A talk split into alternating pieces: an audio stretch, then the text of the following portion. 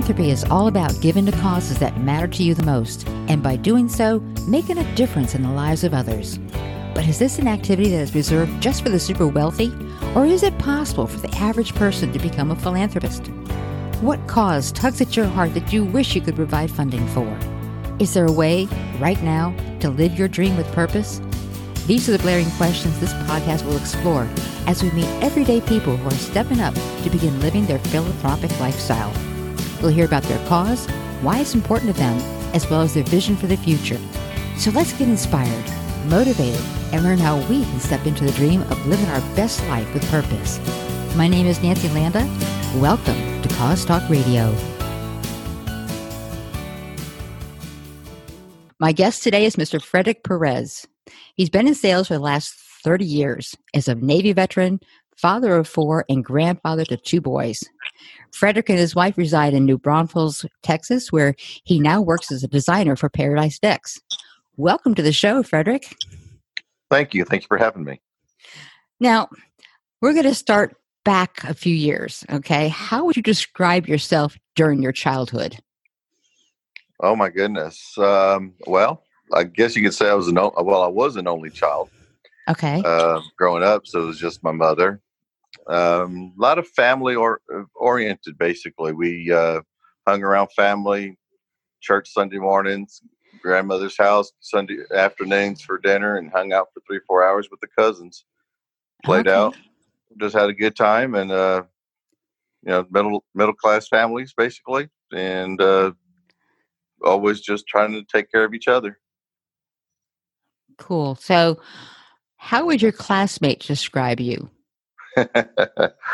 oh goodness. Um, gosh, I guess most friends always tell me that I was just always a, a I guess you could say, um, caring guy.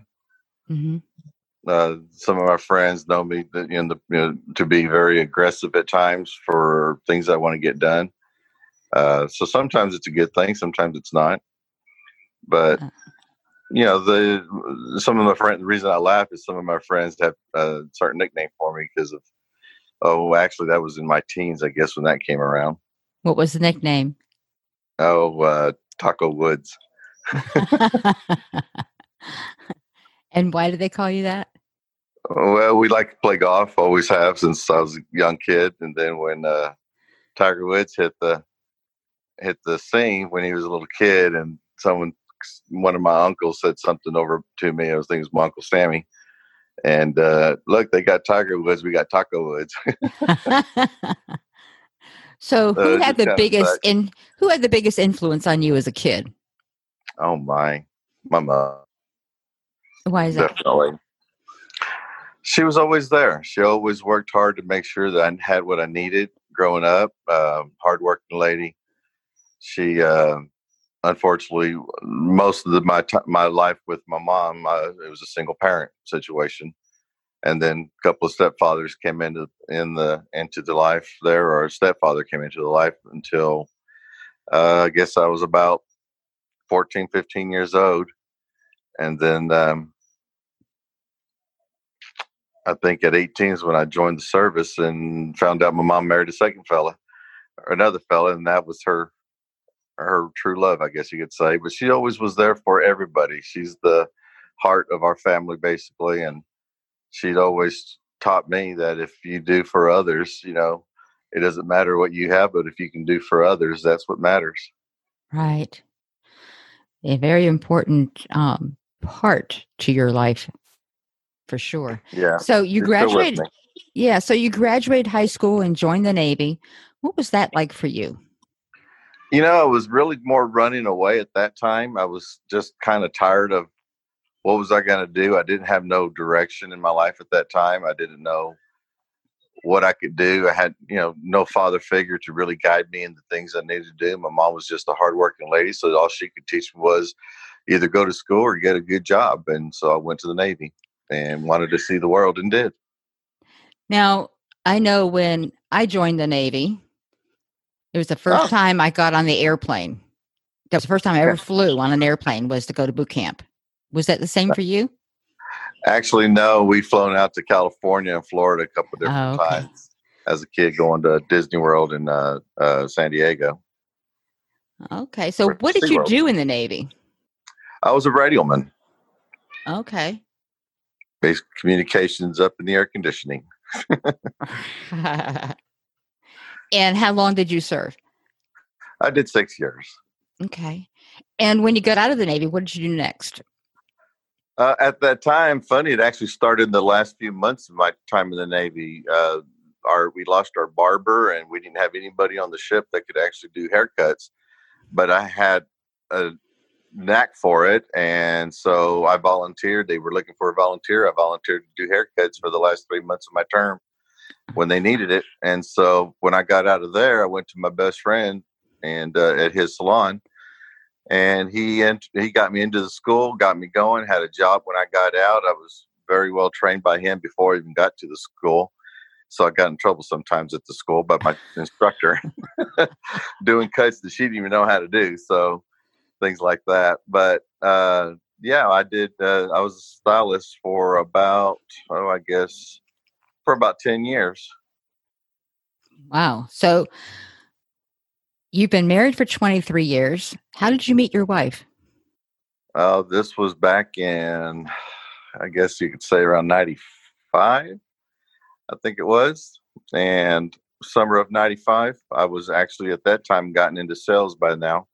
And I was in my, I guess, my fifth year with Kirby Vacuums, and that's where I met her. She came no to work kidding. for us. Oh, cool. Okay. I used to have a Kirby. They, are yes. great, great machine. Still so, do. go ahead. Uh, I just said we still do. and they are great. Yeah, they are.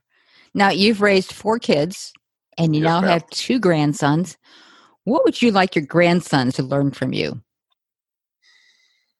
Oh, you know that's things I really haven't even thought about yet. What what can they learn from me? Um, I want to be able to teach them the Word of God better than I did my own children, I guess, uh, with a softer approach than more of a stern approach. Mm-hmm. So maybe it'll, they'll, uh, I know they'll all stick with it. They all still believe and they all still uh, do those things, but the, meaning going to church and stuff. But I don't think I've was able to teach my children as well as I'll be able to teach my grandchildren the true meaning of God. Well, you know, sometimes grandpa has a a great deal of influence on kids. That's what they say. Yeah. Mine did too. Yeah. And it's a lot more fun than parenting. and you know awesome. that is very much so, very much so. I got one of them here now that we're watching, and at around seven thirty-eight, he goes back home. the greatest part. so you oh, designed so you designed decks for a living now. That's got to be I fun. Did. You know, how, how ahead. long? Yeah, how long have you been doing that? Uh, going a little over three years now, so uh, almost three and a half years. Wow! So is selling the clients on your design a part of the job? Yes, yeah, we go there, and of course, uh, the whole approach is to inform of who we are, what we do, our process, find out what they want, what they need. Um, you know, more importantly, what they don't want to go through. You know, the the lying, of the cheating, all that other stuff that a lot of unfortunate uh, uh, people go through when they hire car- contractors. Right. So you know, we try to just set ourselves above the bar and and keep raising it up for everybody else to stay below it. Uh, we go. always want to be the we want to be the premier company in San Antonio, and we are. Uh, my boss is what I always say. He's the second best boss I've ever had uh, because I own my own business, you know. But um, I've always wanted to be an architect. As a kid, I always loved buildings. I love looking at the structure and how they do that. So when I got into this, I found out I was going to get to do some designing, and basically, I, instead of an architect, I'm an architector. I love that. So let's talk about your cause. Your cause sure. is Flick Foster Luggage for Kids. Yes, ma'am. What is that all about? Well, unfortunately, a couple of years ago, we had a family member um, that her and her husband basically got into some issues, some trouble, and her the couple of their kids got taken by CPS, mm. and were in the system. Come to find out, you know, I couldn't get a hold of her because of our situation at the time, um, and found out where she's at. So she's in a good home now. But in the meantime, I, I was discovering what they were having to go through, basically going from foster house to foster house and just carrying their personal little belongings that they had in, in a trash bag. And then I find out it's not wasn't just one instance. It pretty much that's a daily thing for these kids.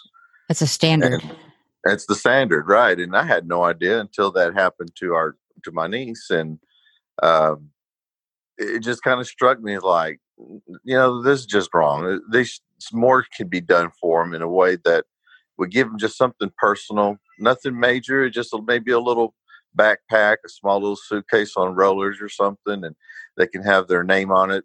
We can give them toiletries or things that they'll need as they go from home to home, and and as they move, they, at least they have their own personal luggage or something that will or backpack that will allow them to take their personal belongings place to place and not have fear of maybe losing it or you know just i mean can you imagine walking from door to door carrying a plastic bag, a trash bag with your personal belongings. I mean, and no disrespect to anybody that's living that way. It's a child shouldn't be though. Right, because there's a there's a thing with dignity. You know, if you take the trash out in the same bags that you carry your belongings in, there's right. a loss of dignity in that. And these kids need all the dignity they can they can muster. Yes, ma'am, exactly. For sure. That is such a neat idea. I love it. So I came up with Flick to, I didn't want to enhance the idea that these children were foster kids. I wanted to enhance the idea that these luggage were in need of a kid. So that's where I flipped the name there instead of uh, enhancing, you know, foster kids. I just foster luggage for kids, Flick. That's great. So, what do you need in not only funding, but also fulfillment? you know, fulfillment is I've called a couple of places, St. Jude's and Trinity in the area, and they're both willing to accept as soon as I can start providing. If it's the actual luggage, if it's going to be gift cards, you know, those are the things that we're kind of trying to figure out what's best. You know, do we just provide them the luggage? Do we provide them the funds to be able to get what they need? Uh, I'm thinking luggage itself would probably be best. Maybe even have in the future, I thought maybe the ch- children would be able to go through a uh, a small little catalog that says "Pick yours," you know, something like that, where they can we have enough abundance to be able to go around. That's big picture, of course, but in the beginning, if it's a pre-owned, good condition, workable, you know, not ripped, not torn, not broken, right, and we can give it to them and that works for now, that's great. At least they've got something. And that's pretty much what we've done. We had our own personal stuff that was still in good condition and we gave that. Then we went and bought more and gave that. And so we're just kind of doing it on our own right now without you know, much support, only uh, for the few people that I'm able to get the word to. Right. That's that's basically what's up. That would be kind of cool to provide maybe some stickers or something that they can put on the luggage to personalize yeah. it for them. Yeah, we thought of their like their names or something on there, their first name, and some other things that they could do with it.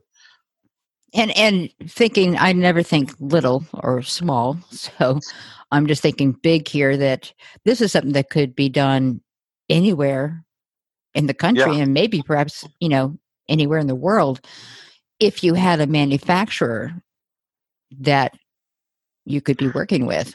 Yes, and that's you know also come to mind. Also, maybe one day we can get into a manufacturing state of this too, or we're just making them kind of like uh, some of these other companies that are out there making socks and different things like right. that to get a pair away with every purchase. Who knows if it'll get to that point? Uh, uh you know, but uh, the base of it all is really just being able to give the kids the ability to have a little bit of pride and and, and keep their self dignity also. Right. The logistics may be different than the socks company. I know company you're talking about. Right. But the spirit of the of the idea and these kids having dignity when they have to move to another house um, is priceless.